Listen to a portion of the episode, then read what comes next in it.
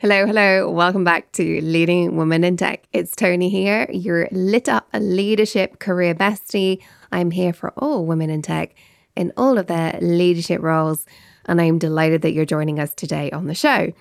Today, I am joined by another fabulous woman in tech who's going to be talking about her experience of being essentially a fractional CTO, but working for a company that helps other companies fulfill requirements of fractional CTOs. Anyway, we'll dig into that in just a moment. I'm delighted to bring onto the show Danelle. Danelle Peters has over 30 years of experience working with software development teams in a variety of functions. And she just epitomizes once again how your career is never set in stone. I feel like I'm saying this a lot. and I, I know our last guest on the show, Jen Mull, was very similar in that she definitely came from a non traditional technical background. Danelle is somewhat more traditional, but has risen to a potentially less traditional role. And I just, I want you to see the variety of opportunities ahead of you. Mm. Danelle has worked for world class development teams at Autodesk and Adobe, and she's gained lots of hands on experience with systems, methods, processes. And today, she is a massive advocate of Agile. You're going to hear that I have some interesting takes on Agile, and we had a good discussion on that one. She's got lots of experience in managing large, globally distributed teams, so fits into the leading woman in tech land beautifully. And of course, she has headed up quality engineering. She's been a VP and program director. And prior to the time she spent at Adobe and Autodesk, she's also worked at a variety of startups. So without further ado, let's get Danelle onto the show. You're listening to the Leading Woman in Tech podcast, where we talk about real leadership and what this means for the world of tech, the techniques, tips, and strategies you can use to become a standout leader. I'm your host, Toni Collis, tech leadership coach, strategist, and coffee lover. And in each episode, I share my best insights designed to make your success not just simple, but inevitable. Whether you're on the way to the C suite, an emerging leader, or a budding entrepreneur, this is the podcast you need to become a lit up leader and turn your tech passion into a career you love. Welcome to the show, Danelle. So good to have you here. Thank you for having me. Can you start by sharing with us all your career journey, some highlights, those lowlights as well, which are always very telling, in my opinion, and how you came to be so passionate about Agile? Sure, I'd be happy to. Um, actually, my, my career started in high school. It goes way back when uh, I was with an organization called Junior Achievement and got a summer job building computers for Hewlett Packard. Oh, and oh, wow. and it just kind of expanded from there. Uh, after that, I got a job working at Zilog, and we were building Z80 computers. And I had a friend um, who was a bench tech, and this was in Silicon Valley. And um, you know, I had friends who were assembling, building wafers, and you know, it was all about computers and technology and stuff. So I, I just had an early interest uh, in in technology, but my career didn't really start until the IBM PC came out. And I just knew that was going to be the next big thing. And I happened to live in um, California and Marin County, and there were some software companies here. And I got a job uh, doing software testing at MicroPro for the WordStar product. I don't know if you ever remember that, but it was one of the early word processors and was actually sort of a precursor to HTML. Um, oh, wow and our, our main competitor was WordPerfect. And um, so when when I um, when I joined that company and was part of a team building software, I I found my thing. I just I never left. It was so exciting to be with you know a, a team with a lot of women uh, in software testing, focused on you know creating value for customers through through our work and you know delivering it to the market. And it was just really really fun. And you know that was with the days of you know the dual floppy disk systems with barely any ram. And you know i've seen the evolution of the entire computer industry you know from from the ground floor. Oh wow. So yeah that was that was pretty cool. And i've stayed in touch with some of the people that i worked with at that at that first job. We've we've evolved together through multiple companies so after a few years there, uh, there was another software company here in Marin called Autodesk that I was very interested in. And one of my friends went there, and uh, I ended up at Autodesk. And, and this was this was back in the 80s. Um, and the when my first day on the job, I had a Sun microsystem computer on my desk, which was amazing. So I went from you know dual floppy PC to a Unix microsystem, you know Sun microsystem, which that's when I learned about real operating systems. and uh, I ended up, after six months, um, I was in a software testing organization for, for AutoCAD. I ended up being a lead and, um, you know, was in a position to help interview and, and hire people. And I really understood the value of, of that process and bringing the right people in, you know, to, to build the team. I also uh, was in charge of the entire lab for AutoCAD. So it was filled with printers and plotters and, and every type of Unix workstation you can imagine from, you know, Dell and SGI and HP and all of that, even an old Apollo. And the lab had all these old computers like Wangs and apricots and stuff from all the, the wild west of, you know, the, the computers that were happening at that time. And AutoCAD was ported to like 17 or 18 platforms. It was pretty amazing.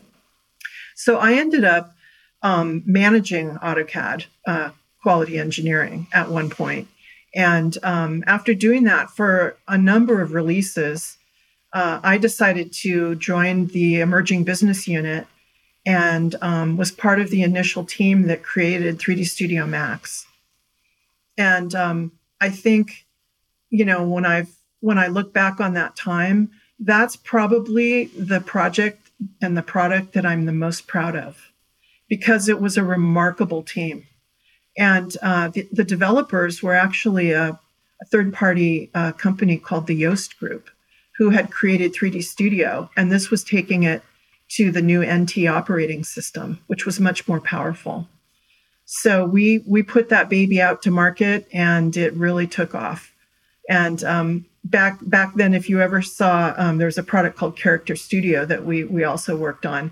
If you ever saw that dancing baby animation, that was actually a, a sample test file that we had created for, for the application. But you know, 3D Studio Max went on to you know be used in special effects. It was used in the Johnny Mnemonic uh, movie. Obviously, it fueled the the games industry. Mm. And um, in my role at Crosslake, on one of the one of the due diligences that we went on, um, we encountered a company that's using 3D Studio Max to create 3D visualization for for medical training. So we never imagined when we created that product that mm. one day mm. it would be training doctors and saving people's lives in the emergency room. Yeah, so. I just I just actually want to pull that out and highlight that. I think a lot of the time it's very easy for us to drown in like I'm just doing this thing and I don't understand what it's going to have, what the impact is going to be. But right there, you've just highlighted how so much of what we do in technology can have such a huge impact well beyond our initial assumptions.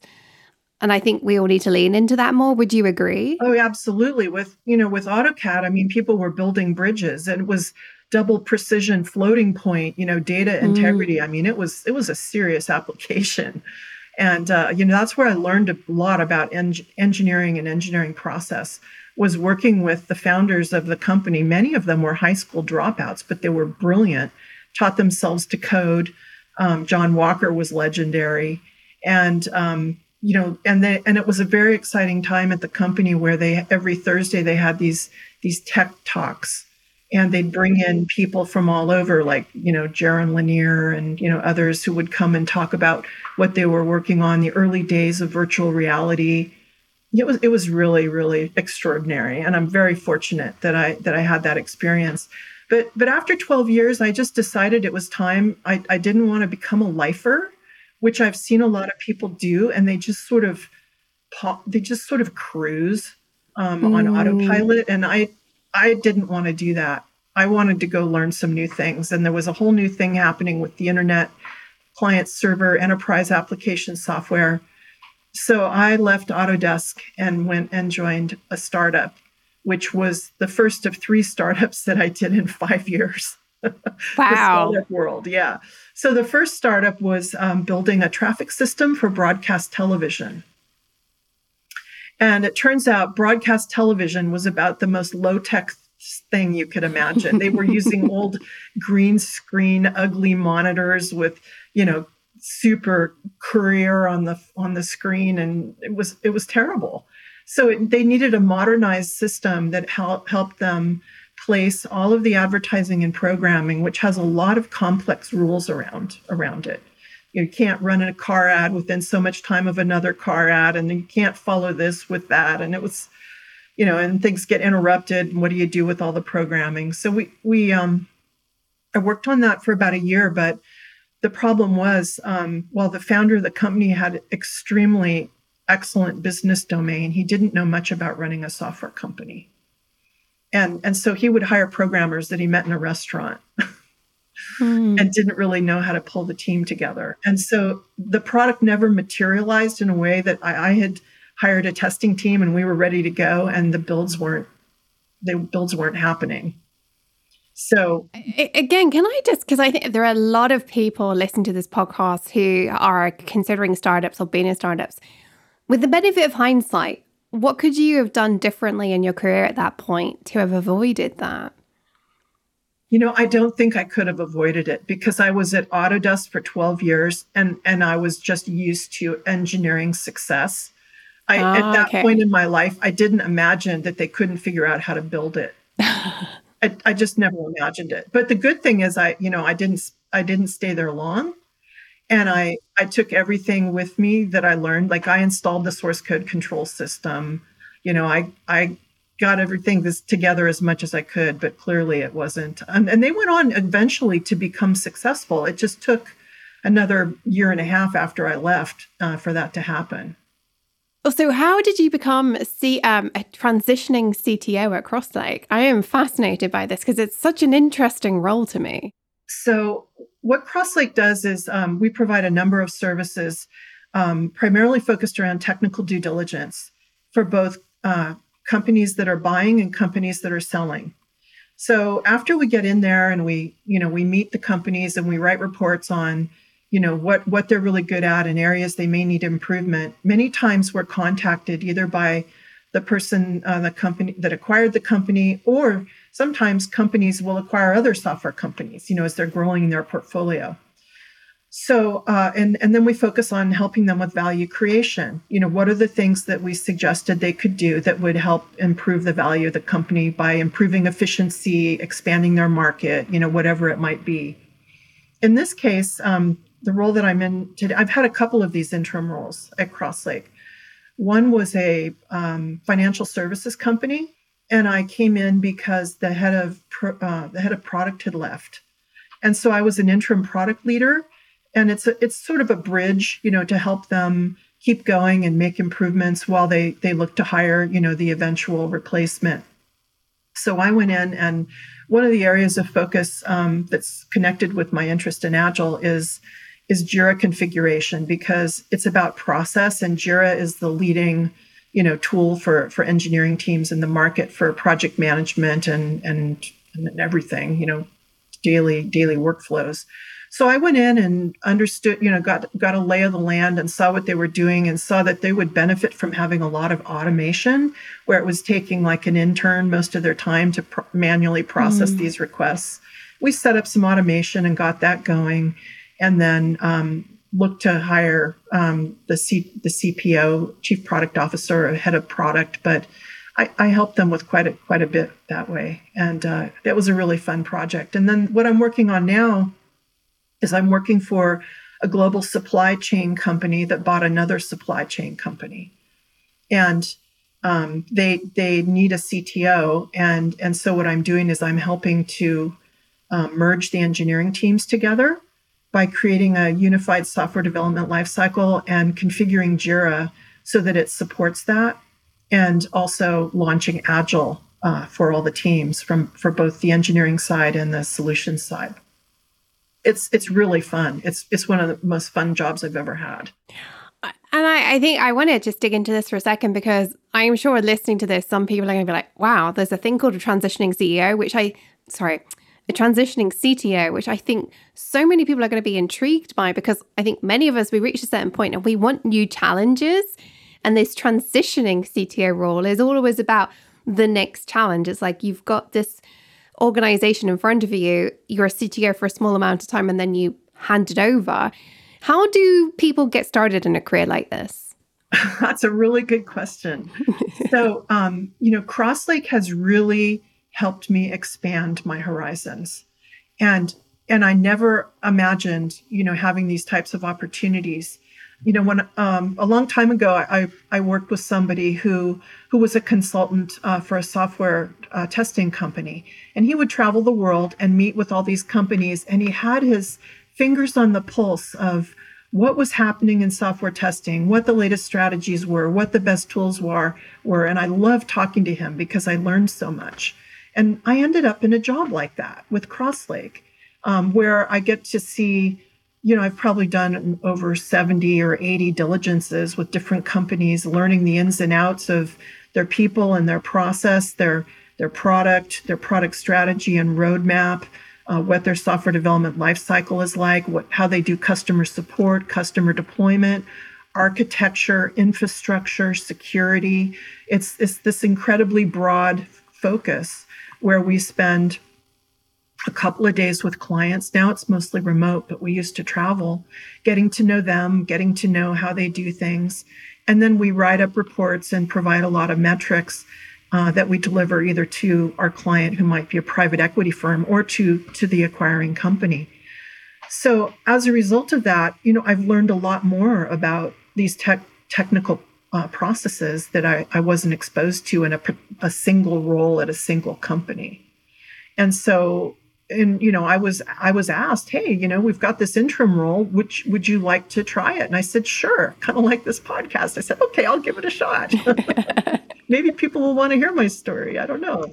So that, that's how it happened. And um, you know this is a, a, really fascinating line of, of work uh, and we, we are looking for for women in technology to join us. Um, it's you know it's a numbers game where there's there's only so many women in tech and then there's even fewer women in management in tech.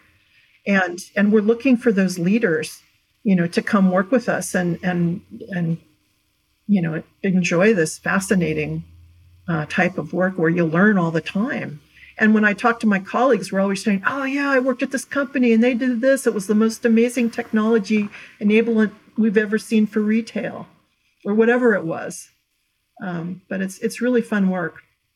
There you go, listeners. If you are like fascinated by this, right there, Danelle has said she needs to hire people. Connect with her after you finish listening to this episode. Go to the show notes, find her LinkedIn profile, connect with her. Just saying. Um, it breaks my heart how many women are saying, Hey, I want my next management role, and how many companies are saying, Hey, we need to hire more women into management. And yet the two are not meeting. So right here. This one of the reasons we do this podcast. I can talk about that, boy. It's um, you know, women are expected to prove you can do it. Men are ex- expected they can learn how to do it. It's it's it's a completely different standard. And know, one of the reasons I wanted to do this podcast was because, you know, I'm really passionate about trying to help more women succeed in technology. Yeah, I, I, I am honored constantly by how many women support this podcast because of these kinds of conversations um, and women like you coming on and sharing your story, inspiring the next generation, or even the women just, you know, two steps behind you to take that next step and opening doors. But let's talk about agile for a second, because I do want to talk about, as you know, because we had a conversation before hitting record, I don't have a good personal experience with agile. I do not think fondly of it at all. So I love that you're passionate about it because you've really lent into not just as a methodology for delivering software, but as a methodology for actually helping with soft skills and improving overall team performance. Can you explain a little bit more about how Agile improves overall team performance when it's done well? Sure. Rather than the experience I had. I obviously I had a background in software engineering process. It, in the old days, it was waterfall. You know, it could take you a year to, to, do a release, right? Mm-hmm. So we had these all these well-defined procedures and ways of tracking it and tools and all. And it took a while to learn. Depending on you go from company to company you would have to mm-hmm. learn a mm-hmm. whole new process. And so it takes longer for new people to get up to speed. So when i was at Adobe one of the video editing teams adopted agile and they had such a great uh, success with it. They became inside uh, drivers of, of this process. So it grew organically you know across the teams until the point came where it was determined that all the teams had to adopt it. And I was like, what the heck is this new mm-hmm. process? Why do we need that? It, it, the way we're doing things is great. So I jumped in to learn it and realized it was really fantastic. And um, one of the reasons for that is that it's about people and interactions and and and value it's value driven and and it's about people changing their behavior to achieve high performance you know, I've also had the the great honor of being on some very high performing teams, and I know what that feels like and looks like. And when I realized that this process could would enable that through these behavioral changes and values uh, that guide the thinking and problem solving, I was I was convinced, you know, that it was a great thing. And and and these people that were at Adobe with me, many of them have gone on to become world renowned agilists and they're they're you know seminars where they speak all the time. So um, what the process is is it's um, you know you have um, Scrum is is usually the the process that's recommended. Kanban is another one, but I'll focus on Scrum, where you have a sprint. And that can be of it should be a set duration for for every sprint. Two weeks is kind of a standard. Some teams have one week, some teams have a month, but the more frequently you can have a sprint, the more opportunities you have to iterate and improve. And uh, teams are formed of, you know, step seven to nine people. Seven seems to be a sweet spot. The smaller the team, the less overhead there, there is with communication. And there's a daily stand up where the teams get together. And the, the intent also of Scrum is to not have a lot of meetings. You focus on what is in your sprint you get the communication happens every day so you're in touch with everyone on the team and you know what people plan to do the day before what they actually got done what might have interfered with their ability to get the work done what they you know what they plan to do today and if they're on track or not for the sprint.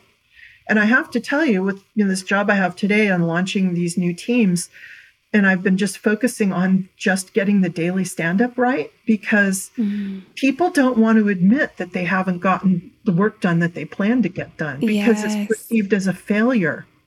So the five Scrum values are commitment, focus, openness, respect, and courage. And so, you know, being open, it, it's a challenge. Some people don't like to get into this. They call it the touchy feely stuff. Mm-hmm. But, you know, that's where things really happen so I also, when I'm launching teams, I talk to them about the Tuckman model of storming, forming, norming, and performing. You know, that really comes into play when you're when you're creating a team and creating a foundation. You know, so we go through a you know a team launch process to help everybody get to know each other and understand a little bit about their background, what skills they have, what they're like, you know, their personalities help them understand, you know, what what the skills are on the team and and go from there. But um, the other thing about Scrum is that it's it's it's an empirical process that uses transparency, inspection, and adaptation. So when you when you start your first sprint, most likely you're not going to succeed. And what'll happen is you'll you'll realize you've got all these problems. So and so doesn't have these skills. We don't have these tools common problem is testing. The testing team can't figure out how to test this in the two weeks. What are we going to do? Problems are not problems with Scrum. The process is working when the problems are revealed. And then you have it at the end of the sprint, you have a retrospective and you say, well, what worked and what didn't, and what do we need to do better? And it just goes from there. And usually it takes teams several sprints to kind of get a rhythm, figure out what their problems are. The other thing that's really great about it is that the role of the manager really changes because it gets rid of that old sort of patriarchy of command and control. That's completely obsolete. And So, what's the role of the manager with this process?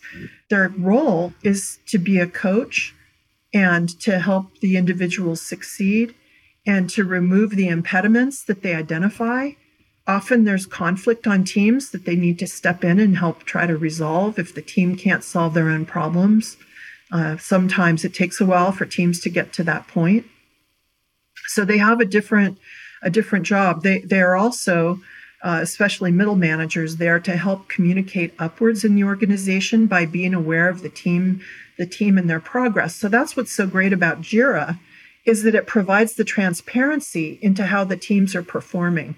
All the reports are built in, so you can see the sprint burn down chart, the burn up chart, uh, the velocity, and then Jira can be configured to collect more metrics. It's got cycle time and lead time, so it tells you as far as your your uh, lead time is the the speed of your value chain how quickly can you deliver the value to customers from the time you have this idea that you write down till it goes into production and then the cycle time shows you how long it takes to go through each of the states that you're you go through in in the sprint. You know you you you you hit the in progress button it starts the clock. Then maybe it goes to a code review and it goes to testing and how long each of these stages take. So you can see where your bottlenecks are and again you can inspect and and adapt. So it's it's really fun and it's exciting. And when people realize what's happening and that there's they have the ability to to own their world and and drive it um, it, it creates a lot of motivation and teamwork and you know there's only three roles on a scrum team. There's the product owner who owns the backlog and defines the requirements. There's the scrum master who is the the owner of quality and performance. And then there's the team. So there's no hierarchy in the team because that that's, you know, an agile anti-pattern. You never want to have a manager on a team as a team member with people that report to them because it's it, it, it impairs the the communication because people are afraid to be open because it might be on their review. Mm. I think you've really addressed a couple of things that I've seen go wrong, both my personal experience when I was a software engineer and even as an executive watching Agile being rolled out and thinking, hmm. Um, but also now with clients I work with. And I think sadly, Agile is used, in my experience, as an excuse to change strategy, right? And changing strategy is like steering a big ship. It should not be done lightly. Um, whereas I, I love your fi- idea here of using the the Scrum meetings to actually set like iterate over what's working, what's not working. It isn't an opportunity to change direction of travel. It's an opportunity to improve. I think that there's a subtle shift in mindset there, which I don't see played out enough in the workplace. Would you agree? Absolutely, and and there's another fundamental piece to this that that's required for for this to be successful, especially in a larger organization, but even with a startup, you've got to have a product roadmap. And you, you have to understand the strategy. Now, I know in startups, your strategy can change every month, which that's mm-hmm. just the way it is. And you have to be able to go with that. And this can support that um, because you are able to quickly shift gears and go in a different direction the great thing is you only spend two weeks on a certain direction. You can change it. But you need to make sure you have people who can adapt at that speed and, and set that intention. But for larger companies, what matters is that you've got your business KPIs and those are translated into, you know, your your product roadmap and you have, you know, a 12 month view at least because for for your teams, for your scrum teams, you want to have a backlog that's groomed and ready you know, one to three sprints ahead.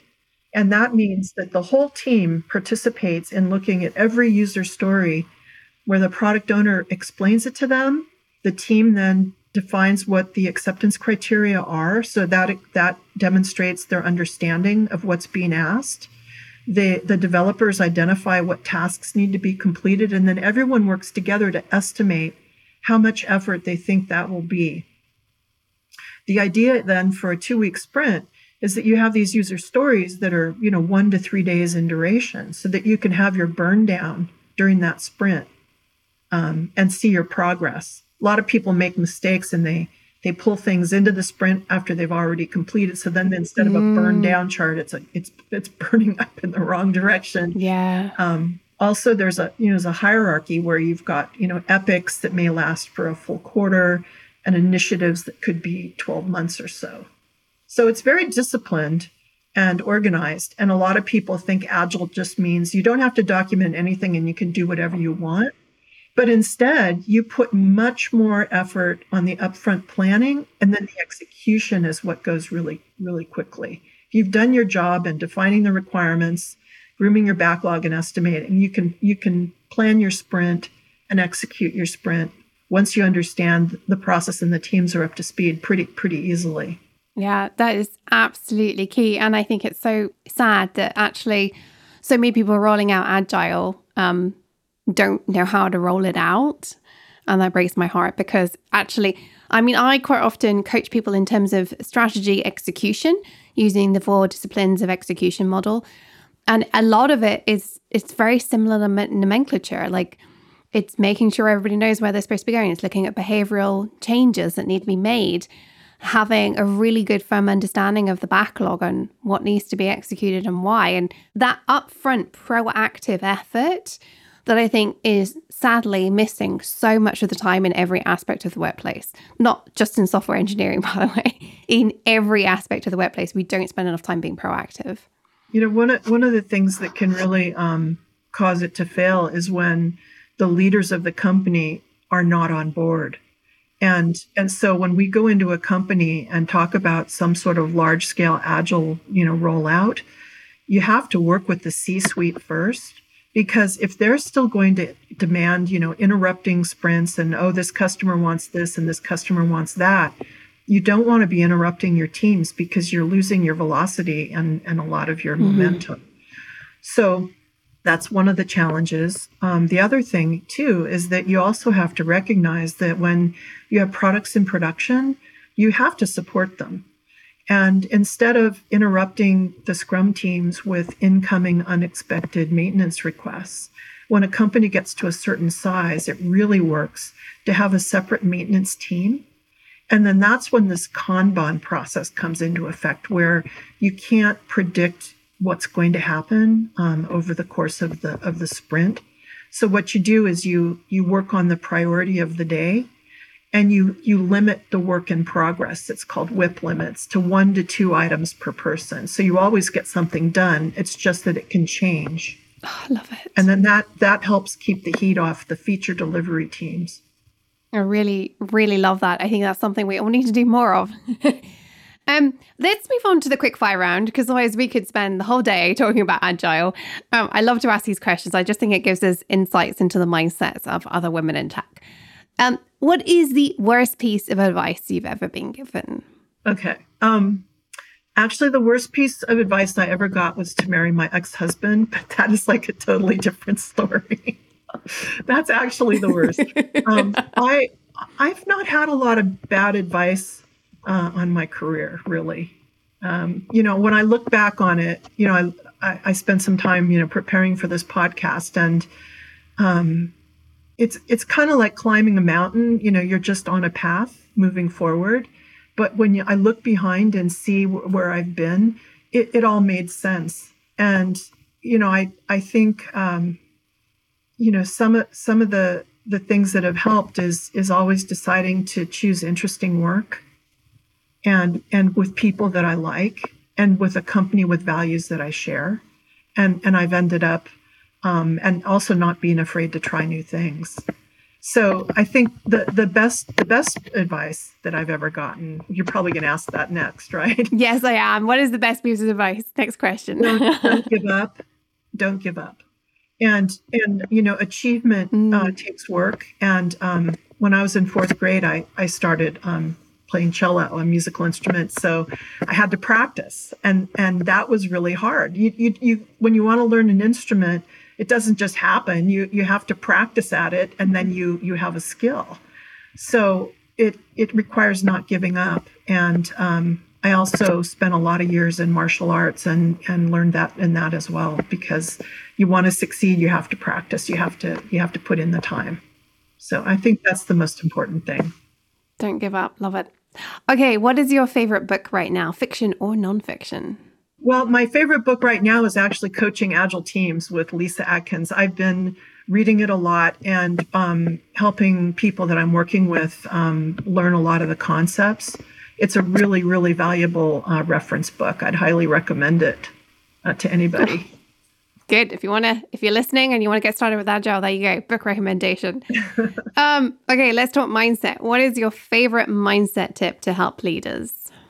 Um, so it's uh, stop what you're doing, take a break, and breathe. And it's as simple as that. And uh, walk away, go for a walk, breathe, do some mindfulness practice. I like to let the creative threads run in the background. Mm. And then, you know, when you least expect it, walking the dog or taking a shower, you know, you the the answers come to you, sometimes even in dreams. Oh yes. so, um, I, th- I, think that's just a really simple but very effective way um, to, to shift your mind and get out of the way. I like. I want to do a, a round of applause for that one. That is like so powerful. Um, I'm a big believer in unconscious processing. The this the problem solving we do when we're not actively looking at the problem. Um, I think my best ideas come first thing in the morning after a good night's sleep, or while I'm cooking, or you know, I don't clean enough, so I won't say cleaning, but cooking, um, definitely. Interestingly, not while I'm reading a different book or while I'm watching the TV. I think that absorbs our conscious energy too much. But a good night's sleep works wonders. Um, this has been amazing. So, how can people find out more about what you do, more about Crosslake, and how people can connect with you directly? Well, I'm I'm on LinkedIn. Um, you can just search on Danelle Peters. You'll find my profile. And uh, Crosslake Technologies, we we've got a website up there where uh, you can um, you can find us and learn more about what we do, and uh, come join us. Fabulous. There you go. As I said, ladies, if you're listening to this and you want a job and you want to explore what being a transitioning CTO is like, then Danelle is your lady. Um, any final thoughts you'd like to share with us today? I just like to to say to all the women out there who are who are just getting started that um, you know technology is is an incredibly creative um, domain, and you know men t- tend to focus on you know the the, the engineering and the you know the math and, and all of that, and yeah, there's science involved, but there's creativity with the innovation and you know focusing on the on the intersection of art and science i think is a really powerful place. And there's a lot of women who are great designers and, and have a lot of creativity. So don't don't be afraid to join engineering uh, if you're a creative person because there's a place for everyone in that world. Thank you so much. That is such a powerful place to leave this interview. Thank you so much for sharing your wisdom today on the show. I really appreciate it. Thank you. It was my pleasure to be here. Thank you. And listeners, make sure you do go connect with Danelle, find out all about Crosslake. And remember, until next time, stay on your tech leadership game, follow your dreams, because the world really does need that uniqueness that you bring as a leading woman in tech.